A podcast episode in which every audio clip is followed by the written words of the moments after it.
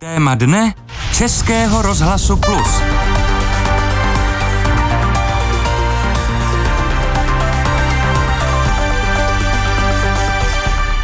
Režim na československých hranicích by se měl podle ministra vnitra Víta Rakušana měnit postupně. Dnes chce vládě navrhnout, aby dalších deset dnů na kontrolách zůstali jen policisté. Vojáci a celníci by tak byli ze služby staženi. Bez rozhodnutí kabinetu by kontroly skončily úplně v noci na zítřek. Na 27 bývalých československých hraničních přechodech i takzvané zelené hranici vláda kontroly obnovila před čtyřmi měsíci kvůli rostoucí migraci, zejména Syřanů, kteří využívají Česko jako transitní zemi. Už měsíc je režim na hranicích mírnější a kontroly jsou jen namátkové. Naším hostem k tomuto tématu je teď Pavel Žáček, místo předseda výboru pro bezpečnost z ODS. Dobrý den. Hezké ráno. Pominuli podle vás už důvody pro kontroly na československých hranicích?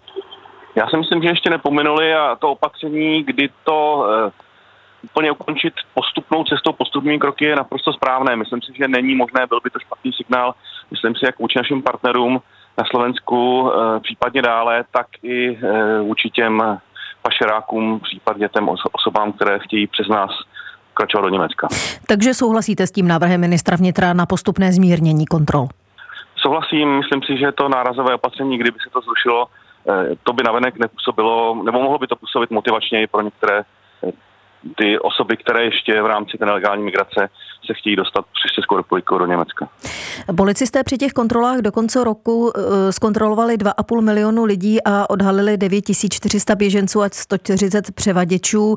Eh, jak se tedy podle vás dosud ty kontroly osvědčily? Měly smysl? Stoprocentně bylo to opatření zcela na místě po vyčerpání veškerých možností a jednání eh, s našimi slovenskými partnery, aby oni sami zavedli opatření, aby se vlastně k ním už ti eh, nelegální migranti eh, z té jižní cesty, to znamená zejména Syřané, nedostali. Museli jsme přijímat to opatření a vlastně tak donutit i slovenskou stranu komunikovat s Maďarskem a, a aby se posílili, aby začali plnit vlastně ty pravidla, které předpokládá Schengen. Ono nás Slovensko právě za zavedení těch kontrol na podzim eh, kritizovalo, tak eh, jak se to podepsalo na vzájemných vztazích se Slovenskem? Já myslím, že nakonec to nepodepsalo. Pochopitelně na Slovensku byla složitá vnitropolitická situace. Na stranu druhou eh, naše vlastně vnitřní bezpečnost, která závisí na tom vnějším faktoru, to znamená na tom přílivu migrace zvenčí, tak nás ztrápila jaksi obě strany. Čili poté, co se podařilo uh, po jednání, které vedl ministr vnitra policejní prezident, se podařilo vlastně nastartovat podobný proces a podpořit i podobný proces jednání mezi slovenskou stranou a, a, a Maďary, tak si myslím, že se podařila ta vlna zastavit a řeší se to tak, jak předpokládá uh, vlastně jak předpokládají pravidla Schengenu. Hmm. A jsou právě ty kontroly na hranicích mezi členskými státy podle vás i e, řešením nelegální migrace do budoucna? Já si myslím, pokud nebudeme schopni eh, jako celek, jako Evropská unie eh, například jednat eh, s Tureckem a zajistit vlastně vnější ochranu, protože jak vidíme, díky tomu, jak je, jak je poměrně jednoduché se dostat z Turecka do Řecka přes různé ostrovy a tak dále, tak musíme čas od času přistoupit i k těmto opatřením, protože vy jste zmiňovala, že to, to mohlo ohrozit naše vztahy se Slovenskem, ale myslím si, že bychom, kdybychom nic nedělali, jak by to ohrožovalo naše vztahy v této bezpečnostní oblasti tak důležité i s Německem a posledně i s Slovenskem, čili my jsme k tomu přistoupit museli. Je to nezbytné opatření, Schengen to nakonec připouští, na, no, vlastně verifikoval to, to i Brusel, ale musíme se soustředit na opatření, která budou znamenat posílení e, vnější šengenské hranice a jednat s Turky abychom eh, tomu eh, zabránili, což úplně asi v celku nelze, ale abychom snížili na minimum eh, ten proud těch migrantů. Hmm. Na podzim během našeho předsednictví Evropské unie ministr vnitra Rakušan mluvil o pokračování maximálního diplomatického tlaku na země západního Balkánu, aby změnili svou liberální vízovou politiku a sladili ji s Evropskou unii. Jak se pokročilo v tomto případě nebo v tomto směru a vidíte to právě taky jako ten hlavní problém nelegální migrace? Pan ministr i nám na výboru prezentoval eh, vlastně úspěšné završení jednání, které bylo v Albánii. Nicméně eh, region eh, západního Balkánu je samozřejmě velmi složitý a je tam nutné jednat jak se státy, které se připravují ke vstupu do Evropské unie, tak například se Srbskem. Každý z nich má jiná jiné regule, ale je to nutné, protože se to dotýká nás všech. Čili to je přesně region, které musíme pomoci, s kterým musíme jednat, aby přijal určitá opatření, která, z nich už byla přijata na začátku roku, ale myslím si, že to klíčové je um, vlastně hranice mezi Řeckem a Tureckem. To si myslím, že slouží naší pozornosti a mimochodem výbor pro bezpečnost plánuje eh, cestu jak do, do, do Řecka, tak do, do Turecka, abychom se na místě seznámili s tou situací. Hmm. No, ono se také dlouhá léta mluví o reformě unijní asilové politiky. Jak se jí podařilo posunout za nedávného českého předsednictví Evropské unii? Nepřebyla již havější aktuální témata eh, kolem války na Ukrajině a energetická krize? tak eh, do určité míry s tím eh, jsme dostali novou dimenzi díky válce, díky ruské agresi proti Ukrajině a díky té vlně vlastně ukrajinských uprchlíků, tak eh, ten, ten vztah a to jednání dostalo prostě novou, novou úroveň. Bylo jasné, že Evropa a Evropa mimochodem chtěla, zejména teda státy východní křídla eh, jako Polsko nebo Česká republika, jsme chtěli pomoci, ale víme, že pomáhalo například i Španělsko nebo další státy západní Evropy. Čili eh, v tomto smyslu nikdo nediskutoval o by si mají být vytvořeny nějaká schémata, kolik vlastně těch uprchlíků by se kam umístěvalo přišlo to úplně automaticky, protože to ohrožení, ze strany Ruské federace prostě cítí celá Evropa. Ta válka je nejenom u nás, ale i pro západní Evropu velmi blízko. Čili e, myslím si, že to nebylo možné zvládnout během toho půl roku našeho předsednictví, ale myslím si, že to velmi výrazně ovlivní i e, další jednání do budoucna. E, jsme si všichni vědomi, že migrace z jihu, e, e, případně z Blízkého východu je, je jiného charakteru a budeme se muset ní postavit nějakým svým čelem. Ale ta jednání určitě budou dlouhá Evropská unie si musí uvědomit eh, tu potenciální hrozbu pro své vlastní hodnoty, pro vlastní stabilitu, ale asi to budeme řešit až po skončení války na Ukrajině. Hmm. No, ona si Evropská unie vlastně dala za cíl do příštích eurovoleb v roce 2024 eh, vytvořit dohodu o podobě společného evropského asilového systému a nového paktu o migraci a azylu. Tak eh, podle vás to není možné splnit? Já nejsem nějaký optimista, já bych byl samozřejmě rád, aby se Evropa sjednotila. Myslím si, říkám, změnila se paradigma, změnila se situace eh, díky tomu, že v ruských státech je, eh, jsou tisíce eh, prchlíků z Ukrajiny, který prostě prchají bezprostředně kvůli válce, kvůli ruským raketám a ruské šílené agresi. Ale nakolik to teda ovlivní, nakolik to sjednotí náš názor, když, když vidíme, jaká je situace například v Řecku nebo nebo v Itálii. Mírně dneska se to zlepšilo i eh, ve Španělsku. Eh, jsou to eh, fenomény, které jsou v tom jádru společné, ale velmi rozdílné. Čili na základě těch zkušeností, které dneska máme hmm. od roku 2015, nejsem takový optimista, ale musíme se o to neustále pokoušet a ta doba samozřejmě přijde. Tolik Pavel Žáček, místo předseda výboru pro bezpečnost ODS. Děkuji vám za rozhovor. Naslyšenou. Hezký den, nachanou. My se teď podíváme, jak situaci vidí a viděla slovenská strana ohledně tedy kontrol na československých hranicích. Ve spojení jsme s naším místním zpravodajem Ladislavem Novákem. Dobrý den. Hezký den. Jak už bylo řečeno, tak Slovensko na podzim proti kontrolám na hranicích protestovalo. Jaký postoj k ním má teď? Slovenská vláda trvá na stanovisku, že kontroly na vnitřních hranicích šengenského prostoru jsou chybou. Před asi dvěma týdny to zopakoval slovenský ministr zahraničí Rastislav Káčer. Kontroly podle něj nejsou efektivní. Káčer zastává pozici, že Schengen je obrovský benefit pro naše země, váží si volného pohybu a je přesvědčený, že kontroly mají být na vnějších hranicích. Proto také Slovensko své vlastní kontroly například na hranicích s Maďarskem nezavedlo, na hranicích, přes které většina migrantů přichází na Slovensko Slovensko teď také pozoruje úbytek migrantů zaledených, zatím přišlo necelých 650, to je tři dny staré číslo, a oproti tomu v listopadu jich bylo přes 3300. Eh, je to samozřejmě do jisté míry způsobené nepříznivou zimní sezónou, ale Bratislava zlepšení vysvětluje také intenzivnější prací policie ve vnitrozemí a posílením maďarsko-srbské hranice, kam sama vyslala zhruba 40 slovenských policistů. Spolu s Českem ale zavedlo kontroly na slovenských hranicích i Rakousko. Pokračuje v nich pořád?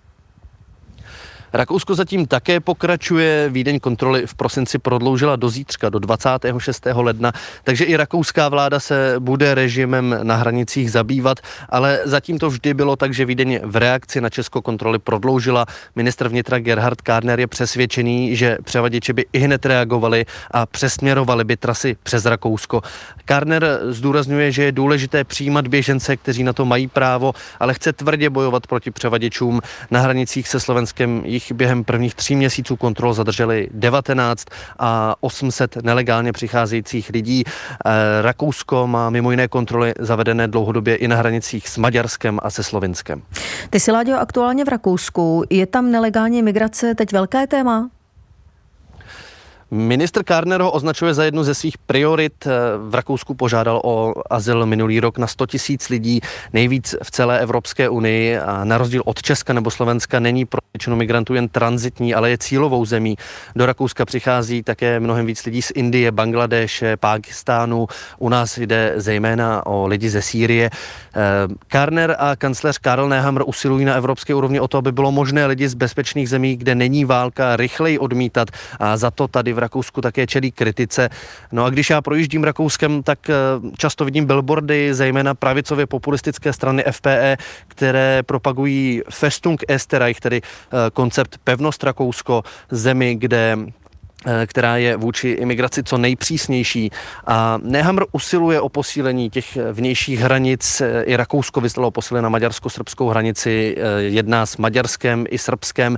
Na podzim s Orbánem a Vučičem vytvořili určitou mini alianci proti nelegální migraci a Rakousko tlačí i na země západního Balkánu a samozřejmě dál také brání vstupu Rumunska a Bulharska do šengenského prostoru.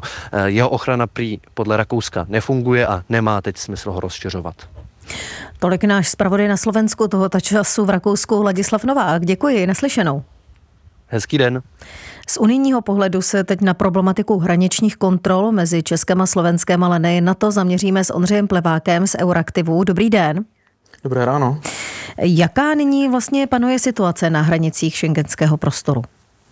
Tak v zimě obecně platí, že ta situace na hranicích se uklidňuje, takže je to spíše o tom, co se dá očekávat. Eh, každopádně, eh, kromě toho českého případu kontrol na hranicích, tak takové kontroly stále mají eh, Rakousko už zmíněné dalšími kolegy Německo, Dánsko, Norsko, Švédsko a Francie. Jde tedy především o opatření proti pašerákům lidí, proti takzvanému tomu secondary movement, druhotnému pohybu migrantů a podobně. A ta opatření jsou často platná až do května.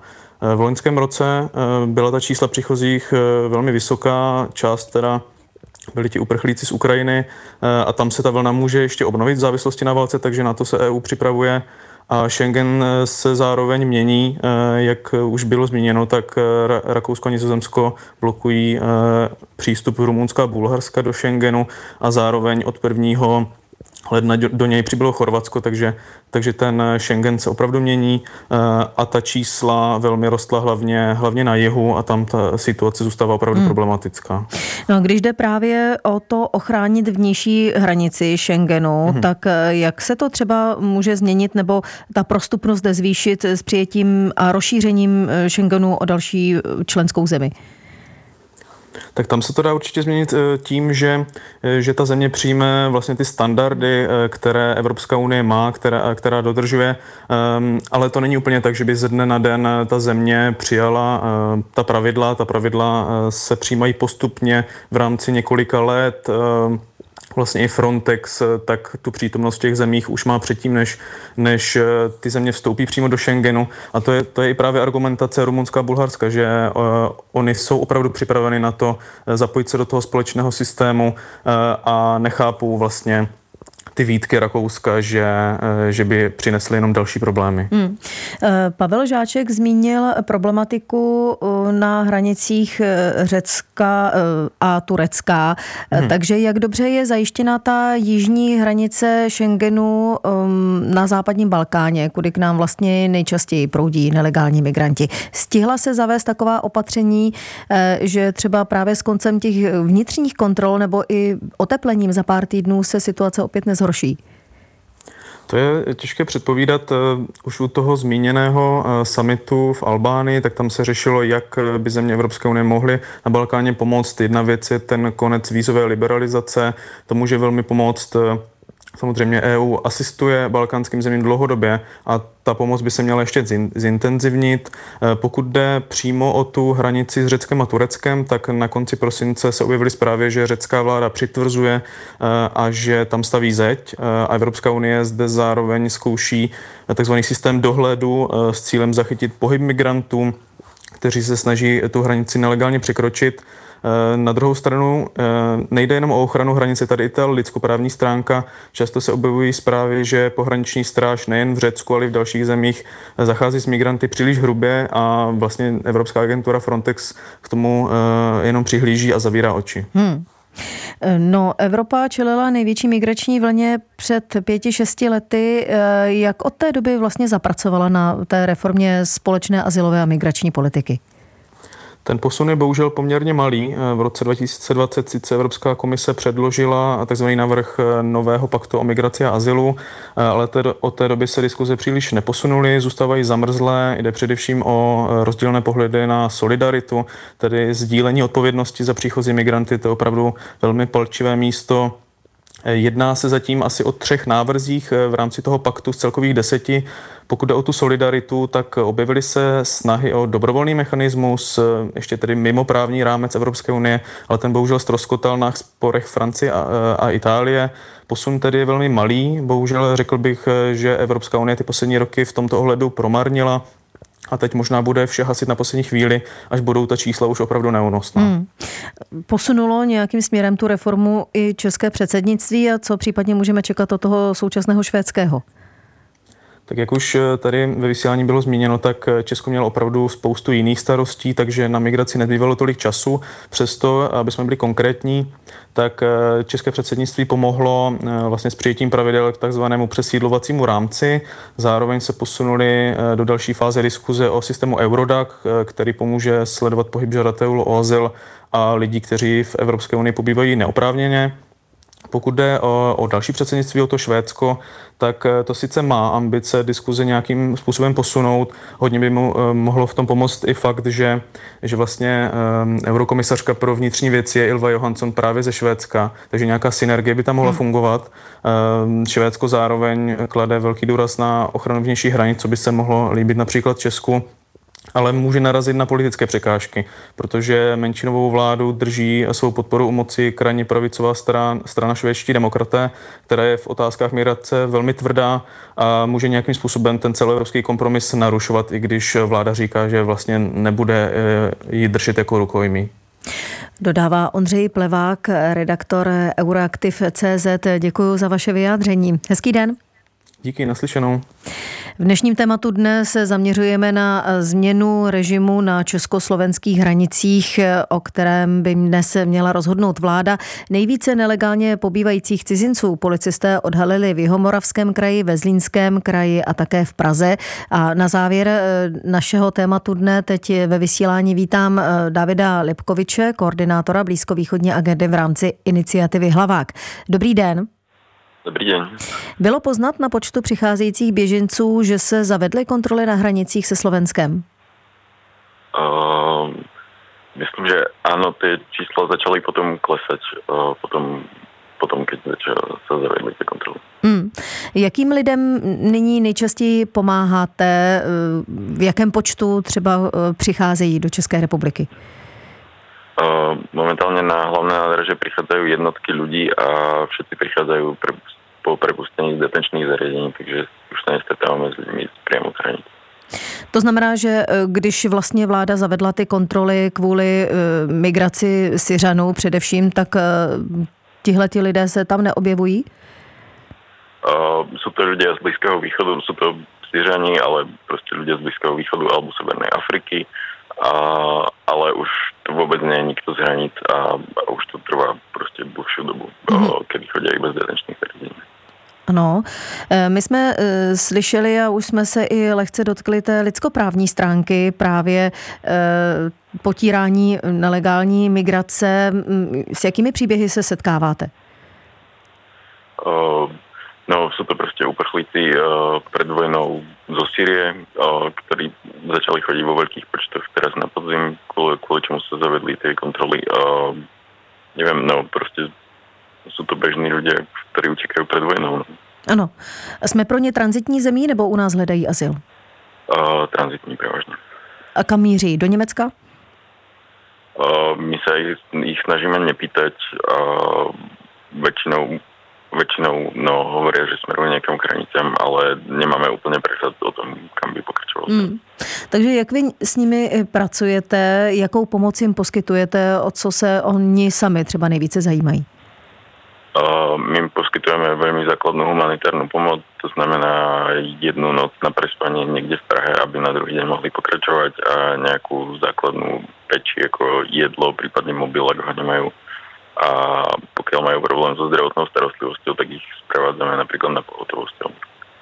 Takže ale to jsou z jejich strany opravdu krátkodobé pobyty nebo to, kdy využívají. Eh, vaši pomoc eh, takto během 24 hodin? Ano, ano, je to tak. Eh, z čeho svou činnost financujete? Můžete se spolehnout třeba na nějaké příspěvky od státu? Uh, myslím, že momentálně žádné príspevky od štátu nemáme, ale viem, že sme spolupracovali s magistrátom uh, na tom ubytovaní. Uh, prípadne máme jako nejaké verejné zbierky uh, alebo prípadne granty od iných organizácií. Hmm. Jak se stavíte vůbec tedy k těm kontrolám na hranicích? Je vám to jedno, podobně jako třeba jsme slyšeli od představitelů obcí na Zlínsku, mm, nebo jestli budou ty kontroly pokračovat nebo ne? No momentálne nevieme odhadnúť, aký vplyv bude mať zrušenie kontrol na, na, na tie počty v Prahe. Pokiaľ viem, tak uh, zo slovenskej strany ten humanitárny kemp na Slovensku skončil, uh, takže asi to už momentálne nebude mať až taký vplyv. A, no, tak. Do, nedokážete odhadnout? Ne, ne. Říká David Lipkovič, koordinátor blízkovýchodní agendy v rámci iniciativy Hlavák, který byl závěrečným hostem dnešního tématu Dne na Plusu. Děkuji vám. Naslyšenou. Děkuji. Naslyšenou. Od mikrofonu se loučí Renata Kropáčková.